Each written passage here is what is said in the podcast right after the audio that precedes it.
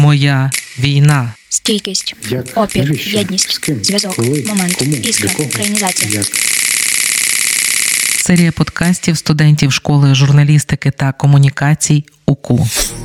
Мене звати Індіра. Мене звати Валерія, Ми не пам'ятаємо, що таке жити без війни. бо разом з нею ми росли і дорослішали. Далі розповімо про свій досвід.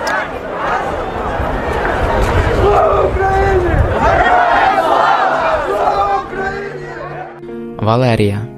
Наша історія розпочалася у 2014 році. На той момент мені було 12 років, і я жила в місті Краматорську. Я пам'ятаю, що все почалося з майдану, а потім з'явилися якісь зелені чоловічки, які зайшли в Крим. Через те, що я була в школі, через те, що я була дитиною умовно, я не знала, що коїться. Я дуже яскраво пам'ятаю те, як я приходжу на уроки музики в музичну школу, і виявляється, що моїх друзів перевели в інші школи. Потім ми дізнаємося, що через декілька днів е, захопили міський відділок поліції. Біля міського відділку якраз була школа, і всіх дітей з тої школи почали переводити в інші. Я починаю питатися в батьків, що таке. Ну і в принципі мені мама дуже часто всякі такі речі пояснювала, бо вона завжди викладала історію України. І ми з нею про це почали говорити. Я почала розуміти, що коїться, що йдуть росіяни. Це було не дуже приємно, не дуже зрозуміло і трошки страшно. Але так як я була дитина, я не розуміла тих масштабів на той момент, і мені здавалося, що це достатньо далеко, і ну, воно мене не дуже поки доторкується. Це з маминих історій я дуже гарно пам'ятаю. Вона от якраз викладала історію України, і вона працювала в училищі. І вона говорила, що в них були викладачі, да, які навіть там викладали українську мову і були за Росію. І це був шок трошки. Але все одно була частина, і не маленька насправді була частина людей, які підтримували Україну. Багато людей були такі, знаєте, ми аполітичні, нам все одно, це не наша війна, це ну, взагалі все нормально, все добре. І я пам'ятаю, що е, вона сказала, е, що в них е, створився такий певний осередок. Вони всі, хто були проукраїнські, вони знали, хто є проукраїнські. Вони між собою якось спілкувалися, проводили якісь заходи.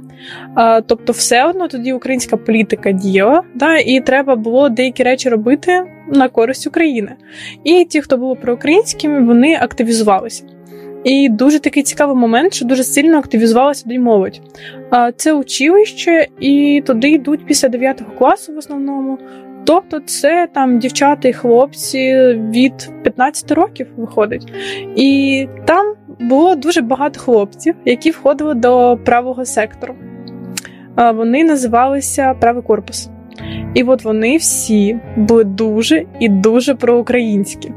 І вони одразу вирахували, хто з викладачів проукраїнський. Тих викладачів вони захищали. Мене це трошки шокувало, але це насправді було дуже-дуже класно.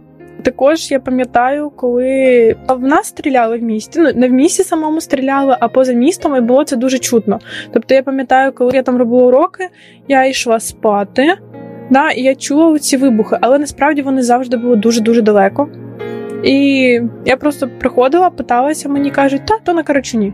Карачун це одна з найвищих точок біля Краматорська Слов'янська. Тобто, якщо ти цю точку займеш, то ти бачиш ці два міста, і ти можеш вопити по всім, кому тобі треба. Я досі пам'ятаю, що мені треба було зробити якесь одне домашнє завдання, але в нас не було світла через те, що дуже сильно бахкало. Я пам'ятаю, що в нас були вдома свічки. Ми запалювали свічки, я сиділа, робила домашнє завдання.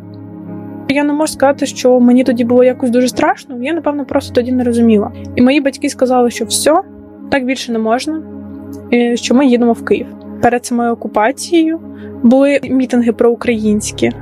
А потім, коли ця окупація закінчилася, день звільнення Краматорська це було 5 липня, і потім стабільно, 5 липня кожного року були проведені е, проукраїнські мітинги. І з того моменту в мене з'явилася і вишиванка, і прапор, які я вдягала на оці акції. І це насправді було дуже класно. Я тоді пам'ятаю, ми ходили з друзями, тобто у нас збирався табун ну, до 20 людей. Індіра.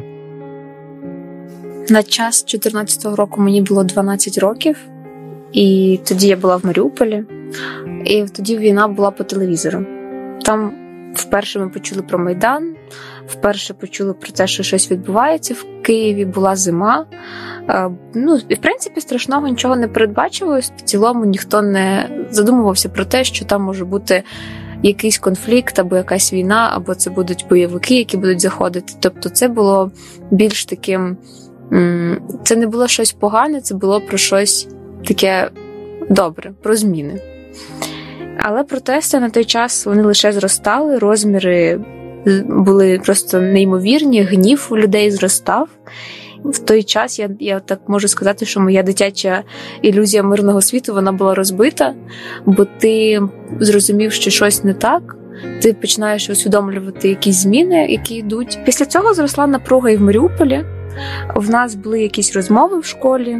Вчителі шепотілися про революцію росіян, про те, що десь в Криму вже заходять зелені чоловічки.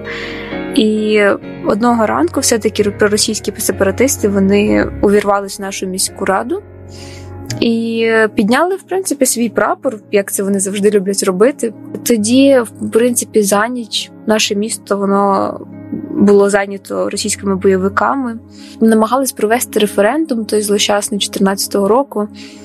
І я пам'ятаю, що багато хто з моїх родичів все-таки ходили на той референдум. Я не не пам'ятаю, як вони голосували, бо я занадто була мала, і мені здається, мій мозок викинув ці е, моменти з мого життя як ніби щось погане. Але насправді я пам'ятаю також людей, які ходили з прапорами, які виступали за Україну. І це було таким мотивуючим моментом. В місті активізувався такий рух проукраїнських сил. Ті, хто чітко розуміли, які наслідки принесе руський мир, вони в соцмережах почали об'єднуватись, допомагати українським військовим, які контролювали тоді Маріупольський аеродром, і, в принципі, в ці околиці міста. І вже тоді, буквально місяці два-три, Маріуполь був під окупацією. Ем, на той час мене мама відправила до родичів, аби я була в якомусь безпечному місці. Тому, в принципі, події того часу, як не з статей, я не знаю, як своїх власних. Тому вже через два місяці, 13 червня 2014 року, над Маріуполем замайорів жовто-блакитний прапор. Тоді бійці Азову на той час вони були добровольцями. Вони самі вирішили звільняти це місто, бо це територія України, бо це наша наша земля, як кажуть. Тому вони, в принципі, там здається 150 150 бійців. В Азову були такі також спецбатальйон Дніпро, Національна гвардія. Вони вже в 4.50 ранку почали спецоперацію по звільненню міста. І в той же вечір ми, в принципі, вже повернулись під контроль України. І з того часу, 13 червня, це день, коли ти святкуєш е, звільнення міста, коли йде йдуть паради з військових, йдуть паради з технікою. Мені здається, це стало переломною фазою в Маріуполі, коли люди дійсно зрозуміли, за що вони борються, де вони живуть і хто вони. Ці події вони були страшними на 14-й рік, але вони були і такими карколомними. Війна завжди була поруч, але війна вона навчила нас е, виживати, навчила любити це місце, любити країну, любити людей навколо нас. Ця війна стала формуючою, напевно, тому що раніше не було такого розуміння патріотизму. Всі їздили дуже часто в Росію, бо у багатьох були завжди родичі в Росії, і це було абсолютно нормально. На той момент не було ніякого розподілення між росіянами і українцями, не було якоїсь різниці.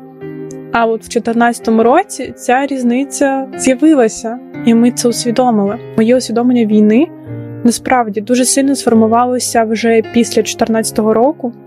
По-перше, ми рік жили спокійно, як в 2015 році, в лютому, стався обстріл. Тобто ми рік живемо спокійно, і тут бац, нас обстрілюють. Ти прокидаєшся з ліжка, підриваєшся, тому що ти не розумієш, що робити. Зв'язку нема, батьків вдома нема, додзвонитися ти не можеш. Світло пропадає, ти просто біжиш в коридор. Хоча насправді треба було бігти в туалет.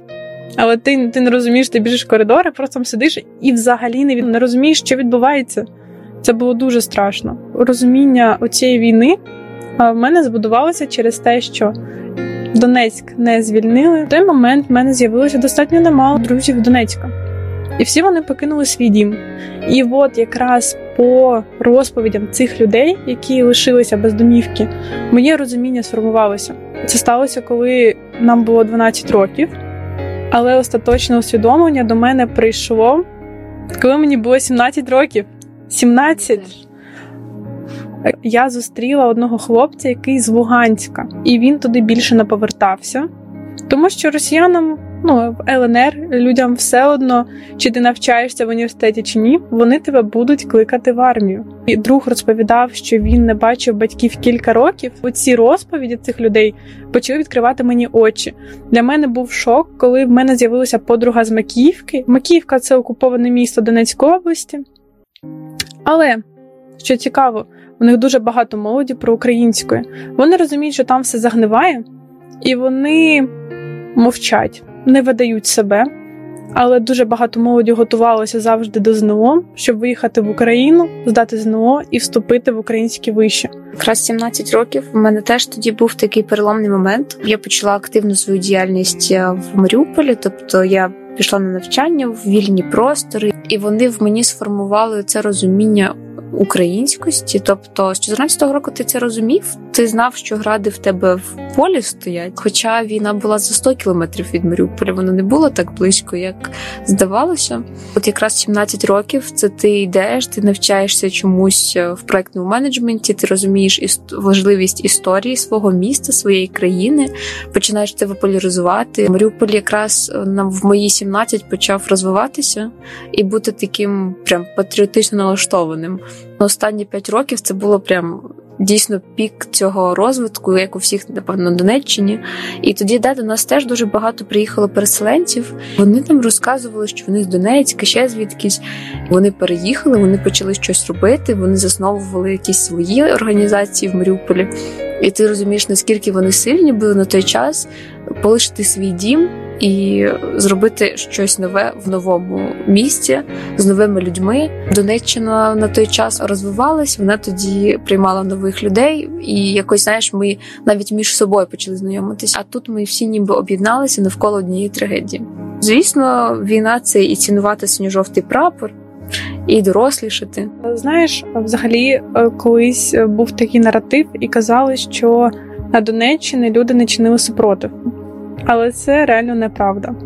Я маю історію одну, коли була вже окупація, і одна жінка дуже тісно комунікувала з СБУ і здавала позиції військових е, російських, щоб наші прийшли і все налагодили, так сказати.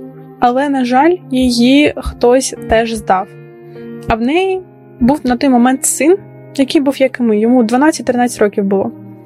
І сталося так, що їй повідомили, що про неї знають і по неї йдуть. І вона свого сина відправила до моїх знайомих полями, подзвонила і просто благала, щоб вони на машині його виїхали і зустріли, тому що вона боялася, що її заберуть разом з дитиною. Це це дійсно це реальна історія, і це було насправді дуже сумно. На щастя, того хлопчика в полі знайшли, його до себе забрали ці знайомі. Потім з цією жінкою теж це налагодилися і звільнили, забрали, тобто все окей. Але от люди дійсно навіть тоді вже ризикували своїм життям і робили такі речі. Хоча багато хто каже, що ніхто не чинив супротиву, всі зустріли росіян з обіймами. Але насправді це не так. Тому війна це дорослішати, як ти сказала, це чинити супротив будувати свій патріотизм і своє розуміння того, хто ти є і яким ти хочеш бачити своє майбутнє. Шановні громадяни України, сьогодні вранці президент Путін оголосив проведення спеціальної військової операції на Донбасі. Росія здійснила удари по нашій військовій інфраструктурі та по нашим прикордонникам, прикордонним загонам. В багатьох містах України було чутно вибухи. Ми вводимо воєнний стан на всій території нашої держави. За тиждень до того я вже чула ці вибухи. Чула, що в нас військові стають на околицях. 24 лютого я не здивувалася, що відбувалося. Їздили ще в перші дні повномасштабки пити каву в центрі Маріка. Було відчуття, що да, вони зайдуть, да, вони можуть е, взяти в кільце наше місто. Але те, що постало відбуватися в потім в перші тижні, коли вони просто закидали бомбами це місто. І по факту їм не треба було то місто, воно їм не треба як ем, ні його будівлі, ні як люди. Це просто повинна бути якась пустеля. Їм потрібна ця територія, аби зробити цей шлях з Криму в Росію. Все.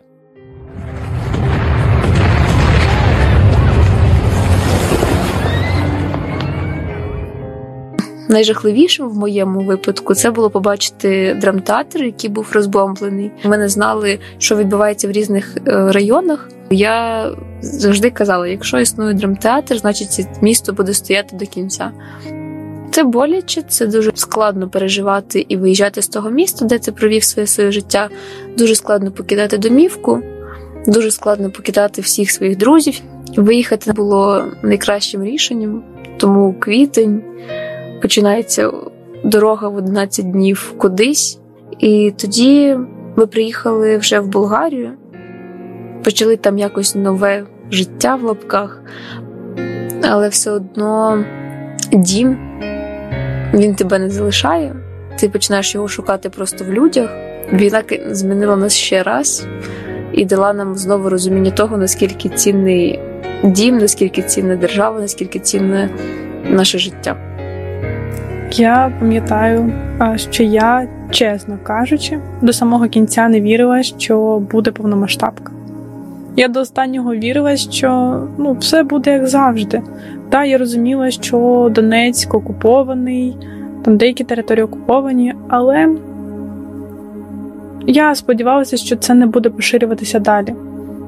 І я пам'ятаю, буквально за пару днів до війни мої знайомі сказали, що в них на роботі б'ють тривогу, бо всі очікували нападу на Донецьку область в першу чергу.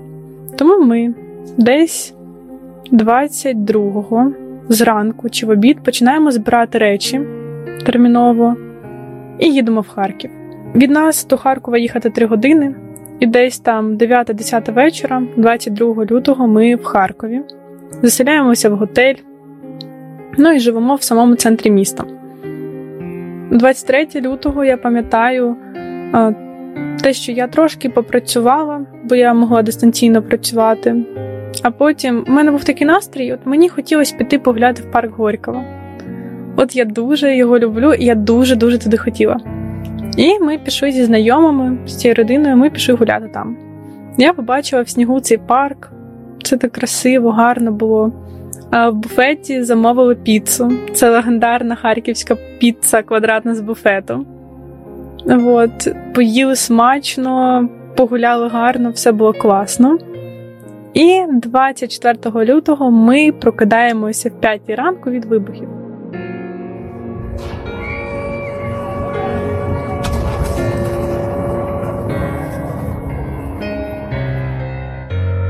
І це все було дуже близько. Ми в Харкові залишилися буквально ще на 2-3 дні. У перший день все було нормально, але ми майже не спали. Ми постійно дивилися, моніторили новини, думали, що робити, як робити. Було страшно від тих вибухів, які було достатньо близько. Ми не знали, як буде далі. 25 лютого був мій день народження. Е, я планувала взагалі зустрічати його в місті. А я забронювала кафе, але потім 22-го я все це терміново відміняла. А 25-го я просто сиділа на цокольному поверсі в готелю, тому що були обстріли. Діти були достатньо сильно налякані, але вони якось не втрачали віру. Я пам'ятаю маленьку дівчинку, яка сиділа і постійно малювала. Ця дитина, напевно, давала мені надії. Ми так прожили три дні. У багатьох були машини. Я пам'ятаю, що чоловіки по черзі їздили по місту під, під цими обстрілами, щоб купити продукти, щоб ми могли щось поїсти. У нас були обмежені порції, ми знаходили їжу, але з кожним днем це було все складніше і складніше насправді. І в один момент, 26 е, чи 27 лютого, ми вирішили їхати з Харкова. З Харкова додому їхати 3 години. Ми їхали 6. Попри цю всю війну, коли ти повертаєшся додому навіть в таких умовах, вдома відчуваєш спокій.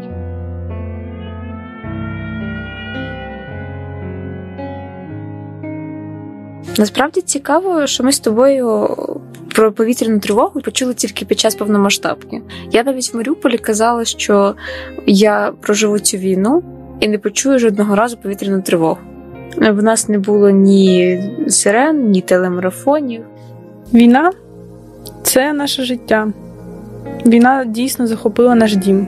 Наш дім, в який хочеться повернутися. Хоч мій дім зараз майже пустий, якщо приїхати додому, то я побачу більше військових, аніж цивільних. Я почуваю себе там дуже спокійно. Я хочу пам'ятати кожну вуличку, кожну кафешку. Я насправді радію, коли бачу, що це все працює. Там дійсно через те, що там багато військових, там кафешок працює море. І я хочу це все пам'ятати таким живим, таким наповненим. Бо мені всі мої, наприклад, дитячі спогади вони гріють душу і допомагають вірити в те, що ми вистоїмо, що моє місто вистоїть і що воно буде знов наповнене розмовами, і там буде вирувати життя. Про мій дім завжди кажуть в минулому часі. Насправді я хотіла б сказати, що краще так не робити, бо мій Маріуполь це і про звук моря, це і про спів чайок, і про людей, про життя, про майбутнє, синє море, жовтий пісок і галас дітей. Краще казати про наш дім в позитивному настрої. Казати про те, що ми туди повернемося, що ми це відбудуємо. Ми хочемо повернути туди життя і знайти нарешті свій спокій. Серія подкастів студентів школи журналістики та комунікацій УКУ.